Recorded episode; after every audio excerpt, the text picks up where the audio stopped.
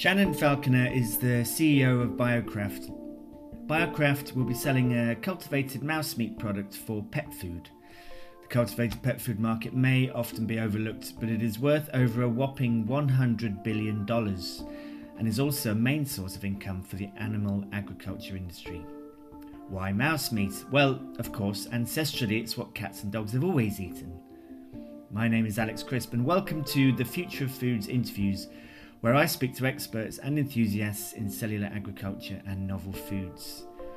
Bryant Research, the go-to research company for all things cellular agriculture, is the sponsor of this episode.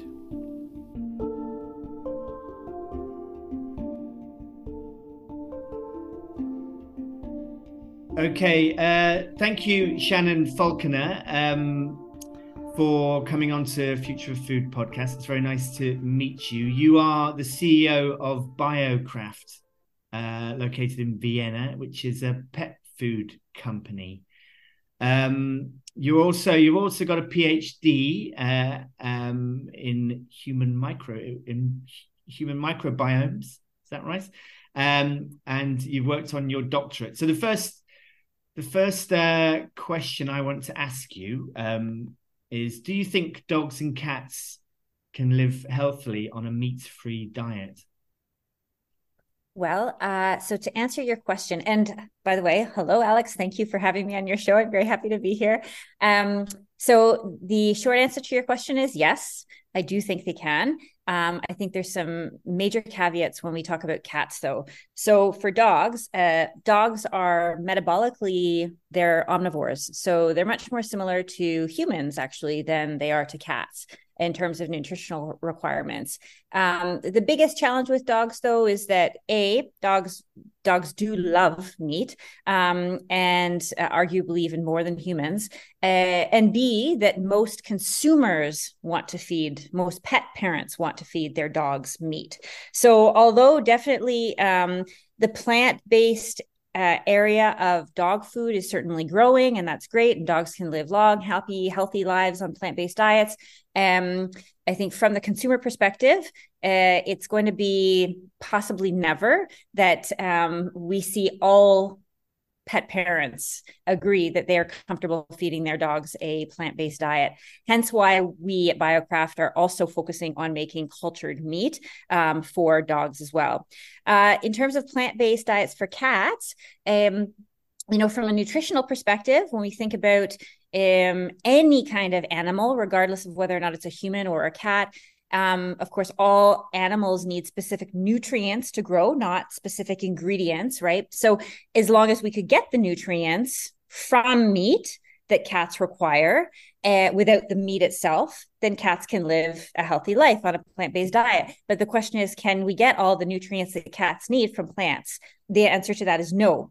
So what companies making vegan cat foods, uh, because there are Oh, there are a very, very, very small few. Um, what those companies have done is they use they use synthetically sourced versions of the nutrients that would otherwise come from meat. So those nutrients that make a cat a carnivore, for example, taurine, vitamin A, arachidonic acid, um, plants don't produce those nutrients.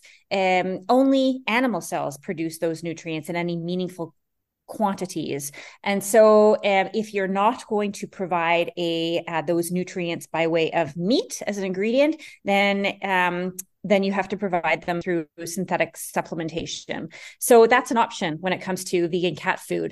And in fact, I think a recent study out uh, by Andrew Knight has showed that um, that cats can uh, they can live very they can live a, a, a healthy life um, on a plant-based diet. The the other ch- the challenge, though, again, there's the consumer acceptance piece, but the other very, very, very big significant piece is the palatability. So will cats eat a plant-based diet? And many of them won't. So um, so it's all well and good um, if nutritionally that food is complete and cats could live a full and rich life on it. But if they don't eat the food, then you're kind of screwed, right? So um, and the main driver of palatability, what makes a cat want to eat something, um, largely it's around, it's that animal fat. It's not animal protein. It's not another nutrient. It's largely animal fat. And what we can't get from plants or even synthetically sourced is animal fat. Animal fat comes from animals. So, um, so this is a problem when we're talking about vegan cat food. Will cats eat it? Okay. Some will, some won't. Yeah. Okay. So um, the product that you're that you're creating at at BioCraft there, what's what's it based on? Is it um, you know, what meat does it is it cultivating? So we are focused on making, uh, we started with um, mouse, mouse being the ancestral diet of the cat. So in the wild, cats eat mice, they eat small birds, and they eat insects.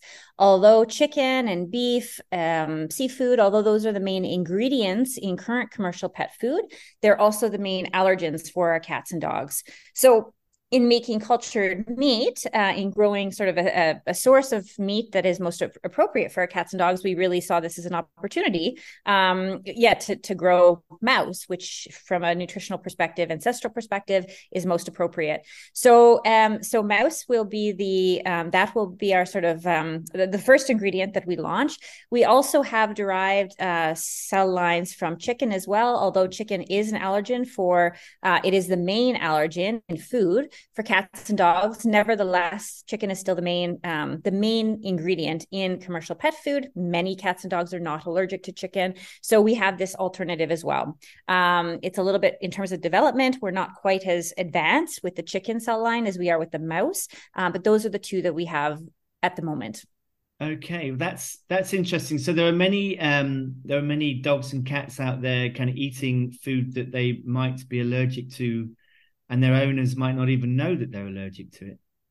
They may not. Um, so typically an allergen uh, would exhibit, so the, the symptoms would be some kind of, a lot of the time it's some kind of dermatological um, flare up. So whether or not it's really itchy skin or red, flaking, um, losing some of their fur.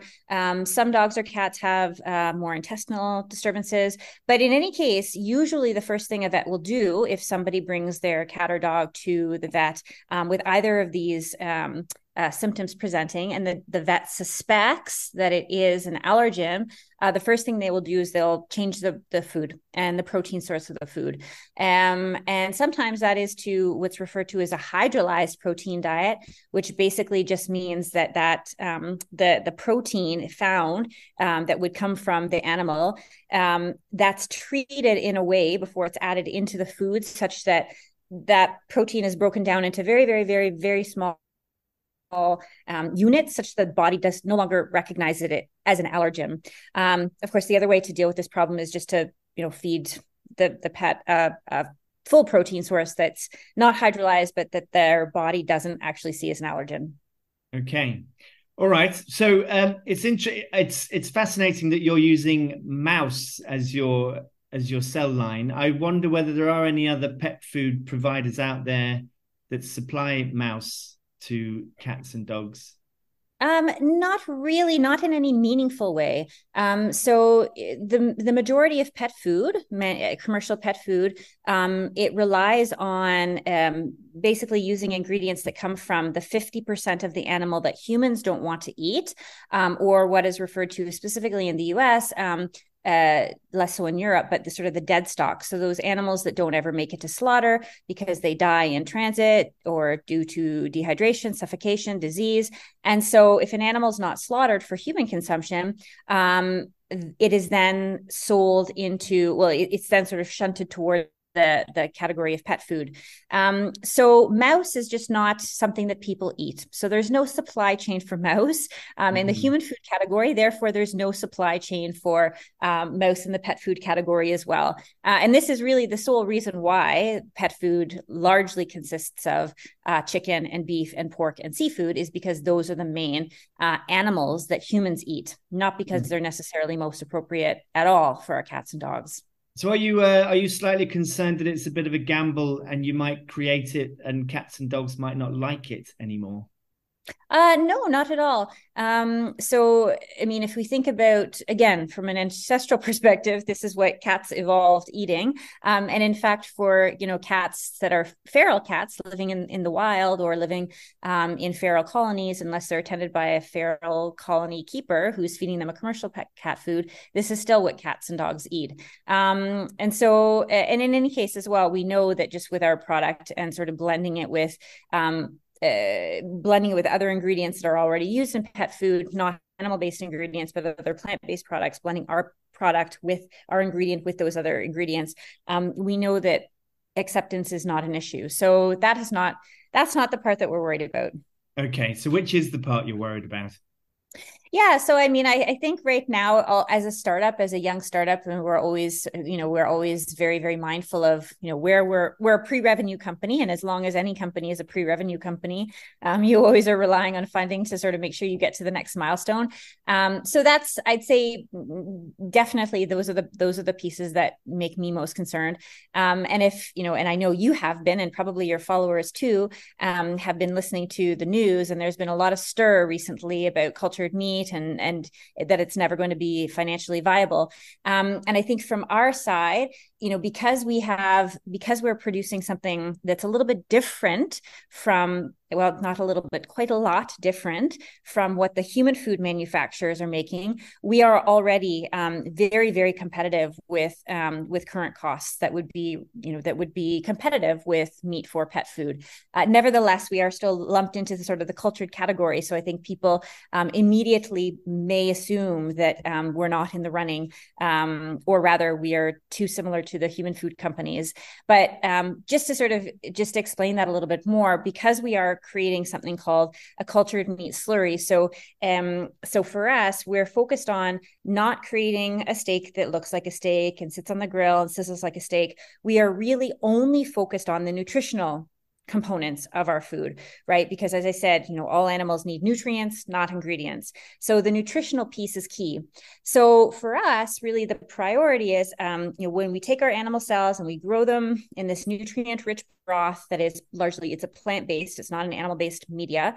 Um, but then those animal cells that we've derived, right, our cell lines, they then take those plant-based inputs or nutrients, and then they convert them to animal, basically those animal nutrients that are so um, that are required by cats and dogs. So as I say, so for example, um, if we give our cats, or sorry, our cells something like um, a precursor, so carotene, so our bodies, our our animal bodies can take. Um, can eat a carrot and take something called beta carotene, and our bodies have the enzymatic ability to then convert that beta carotene into vitamin A, which our bodies then need. A cat's, the reason why a cat is a carnivore is because it doesn't have um, in its sort of its cellular composition doesn't allow it to take something like carotene and convert it into vitamin A. So the cat actually requires a dietary source of complete vitamin A. And so we're using cells that have the ability, animal cells, to convert those precursor plant-based nutrients into those nutrients that cats require. So when we harvest um, our product from the bioreactor, we are not just harvesting the biomass, not just the cells themselves, which is what the human food category is doing, right? They're only focusing on the cells themselves, the cultured meat. We are harvesting everything from our bioreactor, which is both the cells, but importantly, all of the nutrients that those cells have made and spit out into the surrounding environment. So we take it all out of the bioreactor. So it's quite a quite a um, liquidy sort of material, but nevertheless, um, it is nutritionally robust, which is what we require. And in the pet food category, actually a type of ingredient that pet food manufacturers already use regularly is something called a meat slurry. And so we ultimately are, that's the ingredient um, uh, profile that we are basically trying to mimic, uh, or we are mimicking, so that pet food manufacturers can then replace their conventional meat slurries with our cultured meat slurry um, and produce a product that's pretty similar to what they're producing today, but of course using a sort of a meat source that's made without the animal. Right. So But clearly the animal wouldn't be, um, you know, the dog or the cat wouldn't be eating a slurry. They would be eating it in a sort of dried form, would they? Is that the idea? Yeah, yeah. Exactly. So they would be, so something like, um, you know, a kibble or a wet food pate. So typically right now, the pet food industry, um, you know, it's, Uh, most people, when they feed their cats or dogs, either a kibble or a wet food pate, it's not just one hundred percent meat.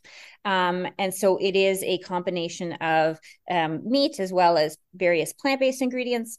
And so for us, we would be, this would be an ingredient uh, in what will be a final product. So um, our ingredient would replace the percentage of the ingredient of the cultured meat slurry, or sorry, the conventional meat slurry, um, but it's not one hundred percent cultured meat. Nope. Okay. All right. Fascinating. Do you think um, you're going to have any problems getting regulatory approval to to uh, to produce and put on the market your product? Um, I mean, problems. So will it be sort of a? Will there be a? Um, I don't know if we can say an arduous road or a long road, but there will be a process, that's for sure. Um, whether or not it's going to be a problem, I don't know it's going to be a problem. It's just going to be a process. I um, wonder whether the uh, to have pet food approved is different from having human food approved. I mean, clearly it would be a different process. It is a different process. So in the U S, um, the so the F D A, Uh, it's the Center for Veterinary Medicine under the F D A umbrella. It, this is the these are the regulatory folks who are monitoring uh, cultured meat or granting regulatory approval for cultured meat for pet food in the U S. Um, and so it's true, yeah, in, in, in the E U and in the U K, it will be different. Um, when I mean different from the the same bodies who would otherwise regulate uh, cultured meat for human consumption. Mm. Um, so we are in communication with uh, the Center for Veterinary Medicine. We have a clear path to market. We know what we need to do uh, in order uh, in order to um, uh, what information they need before they would consider granting approval. Um, so I don't think that this is something that's going to be difficult. I think it's just, it's something, as I say, it's it's a process. It's going to take mm. some time. Um, we know, though, that in the U S, regulatory approval has been given to two companies um, for uh, consumption, for their chicken, for humans to con- consume. Um, so we know that at least this leads one to believe that, you know, inherently there's no a priori reason to believe that, um, you know, it's going to be an absolute no-go for pet food either. It won't be, it will just be a process. Mm. And are you going to apply uh, in the U S first? Is that, is that your plan? Um, I wouldn't say necessarily first. I think, you know, we're definitely, we're working with um, a partner or um, we're, we're speaking with the, the, um, the various bodies. So we're interested, ultimately, we want to, um, disseminate our product, our ingredient as as widely as possible. So we are definitely looking to eventually um, gain regulatory approval in the E U and the U K, um, uh, U S, Asia, ultimately as you know, far and wide as possible. Um, and so, yeah, we're we're trying to navigate those various jurisdictions. Okay. Uh, and do you, is there much competition in uh, in in the area of kind of cultivated alternative protein pet foods? Well, there are quite a few companies that are now making plant-based uh, food for cats, for dogs, uh, and a few doing um, so for cats. Um, but aside from the aside from the plant-based, uh, there is so we do know that there's one company making um, a, a product using precision fermentation, right? So this would be just the protein, um, uh, animal protein for dog food. Um, so Bond Pet Foods in the U S. Um, and a couple of other companies have mentioned um, an interest in making cultured meat for dog food. Um, I think those are earlier companies. It's tough to say what type of um, what type of I P or uh, or cell lines or where they're at with costs and elimination of animal ingredients from their media, et cetera, et cetera. But um, so. And in addition to that, I'd say, you know, in terms of competition, until any company, including in the human space, until any company is commercial, mm. um, it's tough to say, I mean, it, is any other startup really a competitor? I think you can, the metrics are only really meaningful once a company has commercialized and is actually showing traction with customers. So how how how's it going with the sort of scale up then? You know, clearly once it becomes commercial, you'll need to scale up. Do you have your own own bioreactors, and or will you be kind of outsourcing that? Yeah, so this is something that um, is definitely scale up is a is a big component of uh, of this industry, and uh, you know, we're included in that. And so, with respect to the scale up piece, actually, we will be making a. Um, I won't say too much about it right now because we'll be making sort of a more formal announcement um, about that scale up piece uh, in the next. in the next couple of months, actually. So we're in September right now. So before the end of the year, we'll be we'll be making an announcement about that. Okay. How we're dealing with scale up. mm-hmm. Okay. Um, and you said uh, there was a post on your LinkedIn where you where you said that uh, uh, that the supply chain for meat is increasingly precarious, both in terms of price shocks and availability. Uh, and this is why cultivated meat is going to be um, Uh, is going to be better. So, I mean, can you explain by what you explain what you mean by that? Sure. So, I mean, I think from a, as BioCraft is um, is a is a ultimately an ingredient company, right? And so we're looking to not produce and sell the final product to the customer, but rather, um, or sorry, the the actual pet parent, but rather the manufacturer, who then makes makes the final product and sells it to the customer. So, um, so our customer being the pet food manufacturers. And for those pet food manufacturers, why would they, what is their incentive to to purchase, say, for example, something like cultured meat? Um, and so we can say, you know, well, increasingly we know that a lot of consumers are are more and more interested in um, in feeding their pets foods that are environmentally sustainable, um, and that is true. Uh, and pet food manufacturers are aware of that. Um, a lot of pet food companies as well, especially the big ones, um, do have um, they do have metrics that they they want to, or at least they've said that they will be meeting in terms of um, in terms of what their carbon footprint, or not their uh, without having a carbon footprint, I guess, is getting as close to that as possible. Um, and so for them to sort of get closer to these um, to these uh, objectives and milestones, they need to start looking at how they can replace their animal-based ingredients. ingredients. Um, and of course, with pet food manufacturer, meat being the main ingredient, um, this is a biggie for them. So, uh, but one of the main, main pieces of interest, as you just mentioned, um, is that animal in, animal-based ingredients, so animal fats and animal, like the actual meat, the protein, um, it's an ingredient supply chain that is very, very volatile. It's volatile in the human food industry, but it's even more so in the pet food industry. So pet food manufacturers are very, very regularly subjected to um, volatile pricing, so major price spikes, um, as well as full stockouts. Um, so, you know, regardless of what we could, for no amount of money necessarily, dollars per pound or or euros per kilo, could you buy a certain ingredient. So, for example, um, for say, for example, for a S K U of your pet food. So, and this is also why we would see things like, uh, for instance, uh, rabbit and turkey based foods for dogs and cats. They're actually very, very popular with consumers because they are they tend to be more on the hypoallergenic side than chicken and beef. Um, but they're not on the shelves very often, and they're not on the shelves very often because those animals are not consumed as much by humans. Mm. So, um, so especially for those more, as we say, they're termed sort of exotic meats, um, the supply chain is incredibly volatile. And um, so pet food manufacturers, uh, to some extent, steer away from these more exotic protein sources, despite the they can charge more, and despite that more consumers want them, um, just because they could at any moment undergo a stock out, then they'd have to, you know, that's it, you know, they're out of, they're out of stock. And this is, this is not good for business. So um, to be able to vertically integrate in their supply chain, um, a meat ingredient uh, or an animal-based ingredient um, would be hugely beneficial, just in terms of adding some stability to their actual, um, to their, to their product line, of course, and to their, their, financial model. Right. Okay. That's interesting. Um, I just want to, to talk a little bit about your growth media. You said it, it has no animal-based uh, products in it. So are you, are you happy with your growth media now? Is it kind of where you want it to be? Uh, um, have you, you know, have you formed the end media, or are you still working on that? So we've, so for the mouse, I mean, every uh, every type of um, cell line, so species that we all work with, there will have to be some, there will be adaptations or optimizations made. So the initial media that we've um, optimized for is for our mouse cell line. Um, and I'd say, yes, we're, we're, very, very, very close to being final on that. So there are no animal ingredients in our in our uh, media.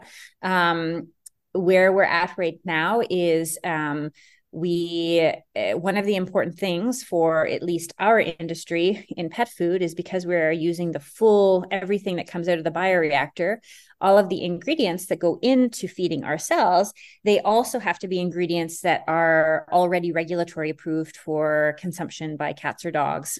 So, um, so historically, where, you know, the pharmaceutical industry, who's been growing animal cells for pharmaceutical applications or academia for research purposes for decades now, um, and have never had to worry about what the composition of the media is, we have to worry about it. And similarly, even for human food companies, right, when they're producing their meat, this is less of an issue because they wash the cells after. So even if they have an antioxidant in there, um, or some other type of growth factor that, you know, could not, wouldn't be considered to be uh, food, um, food approved, they wash it out. So it's not an issue. But for us, we we do not benefit from those sort of, um, that kind of ease. So for us, we've had to swap out and substitute everything for feed and, for feed and food approved uh, ingredients for cat and dog food. So right now with our, um, with our, uh, with our media formulation, um, we have, we have, you know, two medias really. We have one type of media that we use to proliferate the cells. So this is sort of the stage of the Um, the media that supports the cells to, to grow, our pluripotent stem cells to grow. And then we have another media that allows those cells to then differentiate. Um, so start to turn into those cell types that actually make the nutrients that we want them to make. Um, and for our harvesting media, that media that it comes out with the cells, um, it's now one hundred percent uh, all ingredients in there are already approved for cat and dog consumption.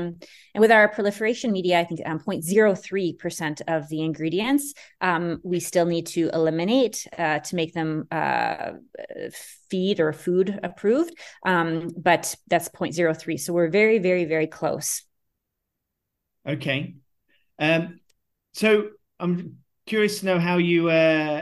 how you how you became involved with pet food. Were you working in pet food before you decided to go into into cultivated meat, or was it because, I mean, you said in your profile that you are obsessed with two things, animals and science, and so is it like the combination of those two things that has brought you into this world?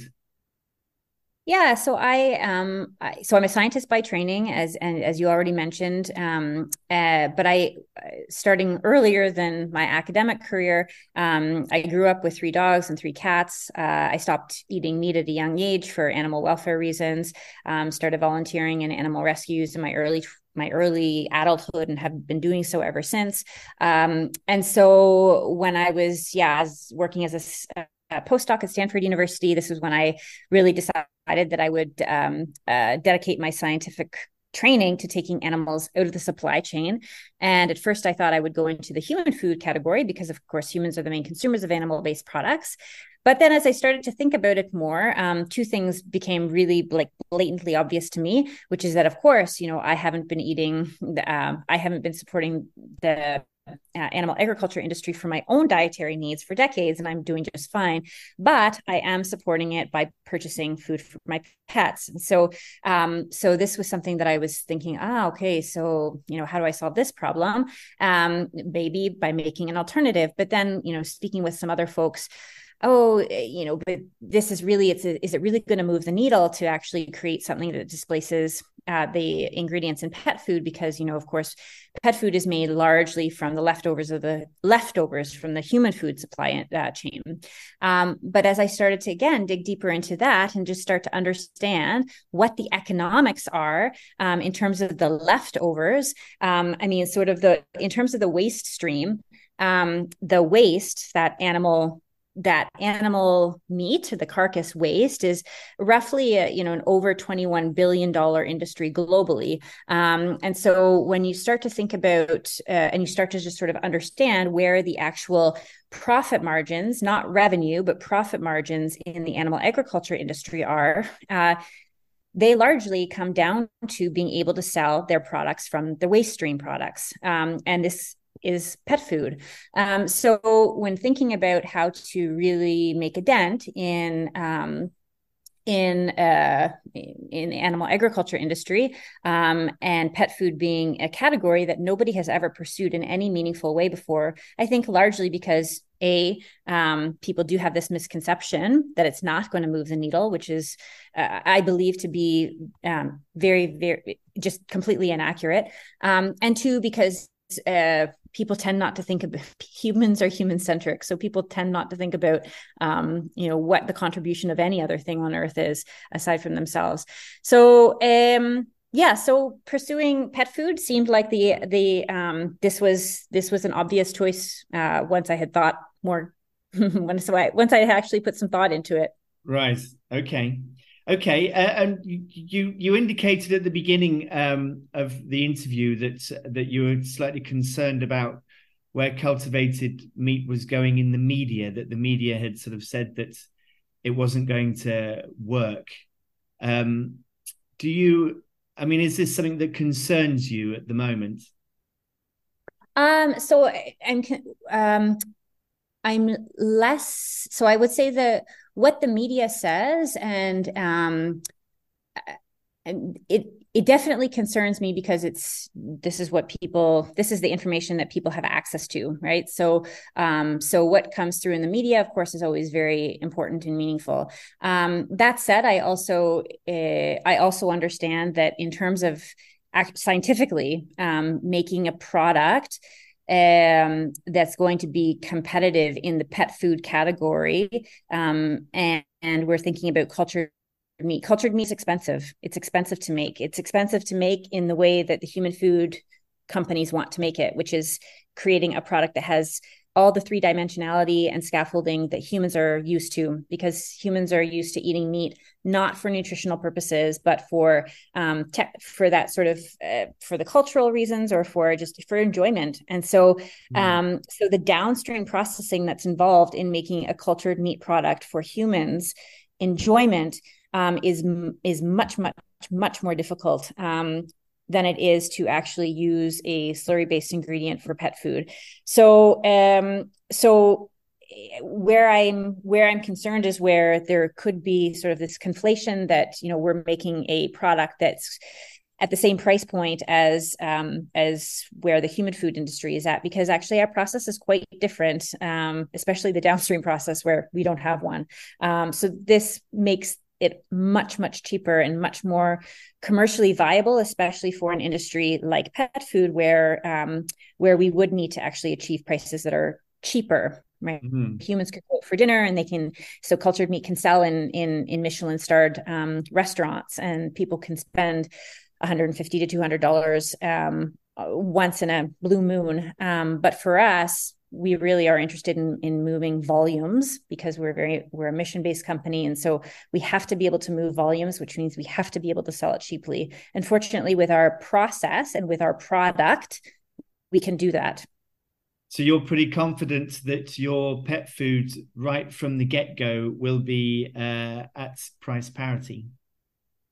Uh, so price parity, to say, I mean, there's a, there's a spectrum in pet food, right? So even with the slurry-based ingredients, so there's there's quite a there's quite a spectrum in terms of um, sort of the low end um, slurries that people buy, um, uh, through to more sort of slurry that would come from animals that are um, free range or organic. Um, So, and again, depending dependent on the actual type of meat, this also uh, determines how much, what the price point is. So there's, there's quite, I mean, up to an order of magnitude um, uh, difference can exist in terms of what the cost of a slurry would be. So when we say price parity, I'd say out the gate, um, upon launch, would we be price, is our, are we going to be comparable to the lowest end slurry? No, we would be closer to a premium based slurry. Um, But it is also the case that uh, it's only the premium and ultra premium and ultra ultra premium segments of the pet food market that are growing. Um, so, so it, this is not, as long as we can, you know, we are competitive with one of the categories, and we we are or we will be. Um, then this is what this is what matters. Okay, so I mean, I know that the times are difficult at the moment for. Uh, for getting funding um, in this space, perhaps. So, have you found that? Um, have you found that difficult? Do you have the funding you need? Yeah, funding is always it is always a challenge. Um, so we have we've we are. Um, uh, We have some great investors on our side. So Draper Associates, S O S V, Keen Growth Capital, um, Orkla Food Ingredients. So we have uh, we have some some wonderful investors uh, who have supported us, and and we're soon to be bringing some more in uh, in into the the family fold as well. Um, so it's it's always difficult, uh, but yeah, this this has been a more difficult time, but. Yeah, we we have managed to secure funding thus far. Um, so have you looked have you looked at the option of um, of collaboration with kind of bigger pet uh, food companies? Is this something that that's a possibility? Uh, I mean, we're always open to and, and interested in speaking with uh, anybody who might like to collaborate and partner. And so depending on what those, you know, collaborations and partnerships look like, um, yeah, we're we're definitely always interested in in, in talking to folks, for okay. sure. Mm-hmm. And when do you think, when do you expect your product might be on the shelves then, if you were to make a prediction?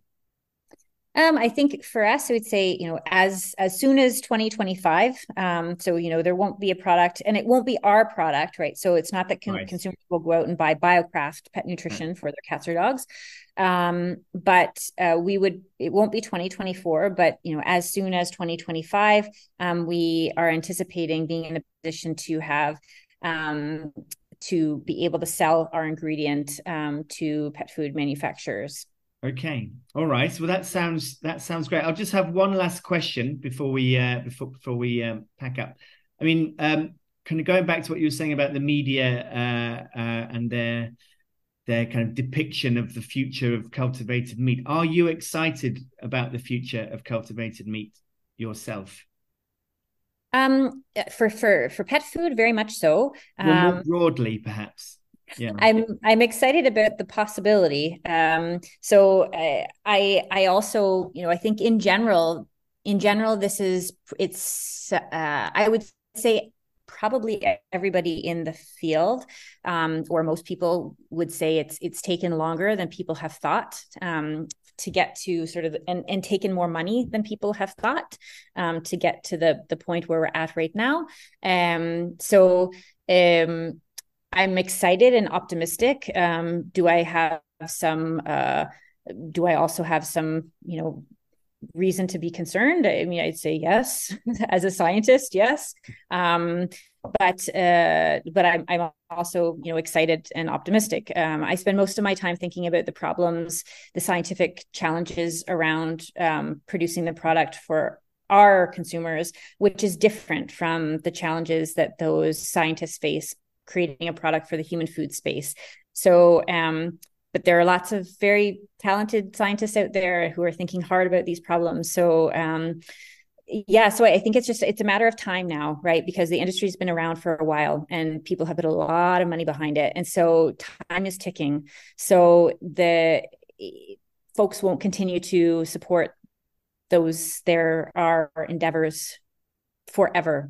And right. so uh, I think, you know, the time is, it's drawing, it's, it's, um, it's drawing close when people, we, we really need to see price parity happen soon um, for the human food sphere. And again, so this has been absolutely my focus for the pet food sphere, because unless we can actually get to that price parity or close to it point, then forget it. Um, so I feel quite uh, yes, once now that we've actually gotten to that point with our product, I feel very, very relieved and very, very confident that we'll get there uh, with our product. With the whole industry, I, I just don't have enough. Um, I don't have enough information to be able no, to say. No. Yeah. So. I mean, you said mm-hmm. that there were a couple of kind of scientific uh, hurdles to get uh, over in the broader kind of cultivated meat space. What's what are those hurdles? Well, I think, um, I mean, there's a few things. So certainly people, folks talk a lot about the media price, and that's true. And so people have made, you know, very, very um, huge strides, leaps and bounds, BioCraft as well, in terms of bringing the media cost down. Um, cell density, you know, so it's not just for the human food segment anyway, it's not just about what the cost is per liter of media, it's how many cells, how much meat you can grow per liter of media. Um, and it's not just one liter. Uh, it, it could be, you know, depending on the company, depending on the strategy, it may be many, many, many liters of meat, of media that's required per, say, for example, kilo of meat. Um, and then there's the downstream processing. So, you know, you can grow it up in, in three D and the can sort of conventional, um, the conventional three-dimensional suspension bioreactor. But then from there, um, there's the actual processing. So taking what would be just sort of a, a slurry and then washing the cells and then blending them, either blending them with other plant-based ingredients or using them just one hundred percent uh, or close to one hundred percent with the animal cells to actually make a product. So there's, it's very, very nuanced, um, but every company is doing something quite different. And so I think it's dangerous to, to um, paint with a, a, a, just a wide brush, uh, the whole industry, because folks within the industry are, are doing things very, very differently. It depends on the cell line. It depends on ultimately what their ultimate product is, what the downstream processing is, what the upstream processing is, um, many, many variations. Yeah.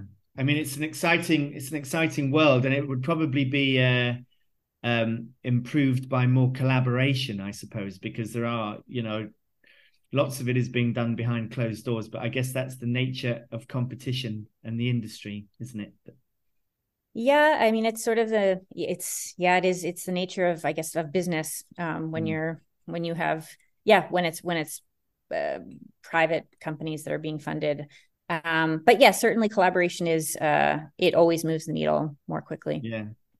Okay. Well, um, thank you, Shannon. That's, uh, been very, um, educational for me. Um, I love, uh, I, I love listening to scientists who, who, who can just, um, explain it all so, so clearly. So thank you for that. Um, and, uh, enjoy the rest of your day. Thank you for coming on the Future of Foods podcast.